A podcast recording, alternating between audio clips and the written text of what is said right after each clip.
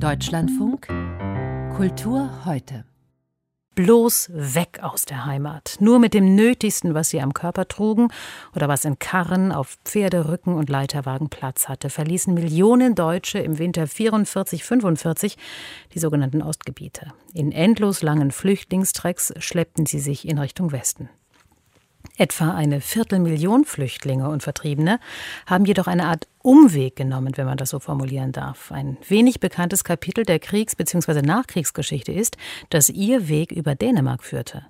Von diesen Schicksalen soll demnächst ein Museum an der dänischen Westküste erzählen und wie so oft und leider dringend nötig, soll aber auch die Gegenwart thematisiert werden. Dänemarks immer rigorosere Abschottung gegen Migranten. Johannes Krums berichtet.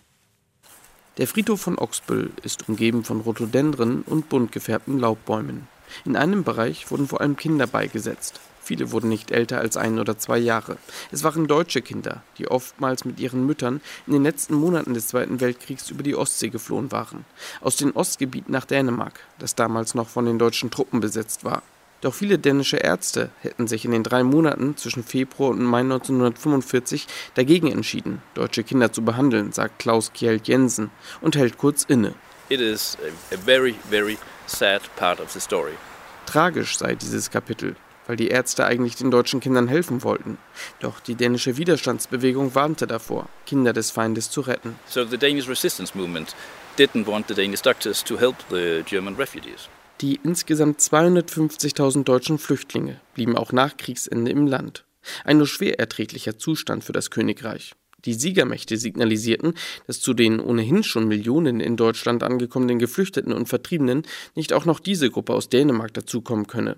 Auch um eine bessere Kontrolle zu haben, entschied sich Kopenhagen, die Deutschen an wenigen Orten unterzubringen. Das größte Lager entstand hier in Oxböll an der dänischen Westküste in einer früheren Militärbasis der Nazis.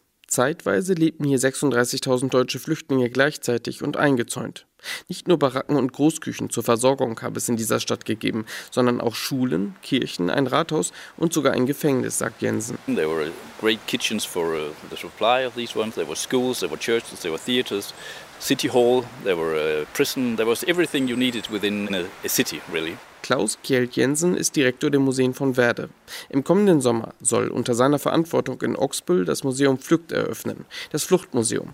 Es soll an die deutschen Flüchtlinge erinnern und damit an eine Geschichte, die sowohl in Dänemark als auch in der Bundesrepublik ausgeblendet worden sei. So I think this has been a story that has been neglected to be told. Womöglich auch deswegen, weil hier in Oxbüll nach 1945 die klaren Grenzen zwischen Tätern und Opfern verschwammen. Jensen betritt nun einen langen roten Backsteinbau. Es ist eines der wenigen noch erhaltenen Gebäude auf dem Gelände und diente früher als Lazarett. Es soll eines der Herzstücke des neuen Museums werden. Hier soll nicht nur vom deutschen Flüchtlingslager erzählt werden, sondern auch davon, wie später Geflüchtete aus Somalia, Bosnien, Afghanistan oder Syrien nach Dänemark gekommen sind, wie es sich anfühlt, auf der Flucht zu sein und dann in einem fremden Land anzukommen. Nicht um Zahlen solle es gehen, sondern um persönliche Geschichten. We want to change the perspective from numbers to persons. Der Eingangsbereich zum Museum wird von dem dänischen Star-Architekten Bjerke Ingels errichtet. Schon im kommenden Februar soll der beeindruckende Rundbau fertig sein.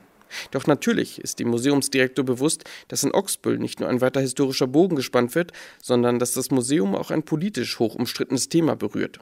Die sozialdemokratische Ministerpräsidentin Mette Frederiksen gewann auch deswegen 2019 die Wahl, weil sie für eine Politik der Abschottung eintrat. Eine Entwicklung, die seit vielen Jahren vor allem durch den Druck der rechtspopulistischen dänischen Volkspartei vorangetrieben wird. Das neue Fluchtmuseum von Oxbüll könne durchaus helfen, den dänischen Blick auf das Thema zu verändern, sagt Martin Lemberg Pedersen, der sich als Forscher und Dozent an der Universität Warwick vor allem mit der europäischen Abschottung vor Flüchtlingen befasst. I think knowledge is always something that has transformative potential, but uh, everything depends of course on how many uh, people will get to know this. Doch dafür müsse das neue Museum erstmal bekannt und natürlich auch besucht werden. Auch komme es auf die Vermittlungsmethoden an. Natürlich könne Oxbüll alleine als Ort schon helfen, das Thema Flucht und Vertreibung besser zu verstehen, sagt Lemberg Pedersen. In Dänemark würden sich gerade soziale Bewegungen, aber auch der Kultursektor sehr darum bemühen, einen anderen Blick auf Themen wie Kolonialisierung und Migration zu schaffen. So we are seeing a range of movements, social movements, art movements, other cultural movements. Auch in Kopenhagen werde über ein Museum diskutiert, das die Rolle Dänemarks im Sklavenhandel beleuchten soll. Der Oxböller Museumschef Klaus Kjeld Jensen betont, man wolle sich weder mit einer NGO noch mit nur einer einzelnen bestimmten Sichtweise gemein machen. Aber man versuche auf ein sehr großes Problem aufmerksam zu machen, das nicht verschwinde, wenn man die Augen davor verschließe. To tell the world that this is a big problem and it doesn't go away just because we are closing our eyes. Knappe 12 Millionen Euro soll das neue Museum kosten. Das Geld dazu kommt nicht nur vom dänischen Staat, sondern auch der Bundesregierung in Berlin und zu einem kleineren Teil von der Landesregierung in Schleswig-Holstein. Johannes Kulms über das geplante Fluchtmuseum im dänischen Oxböll.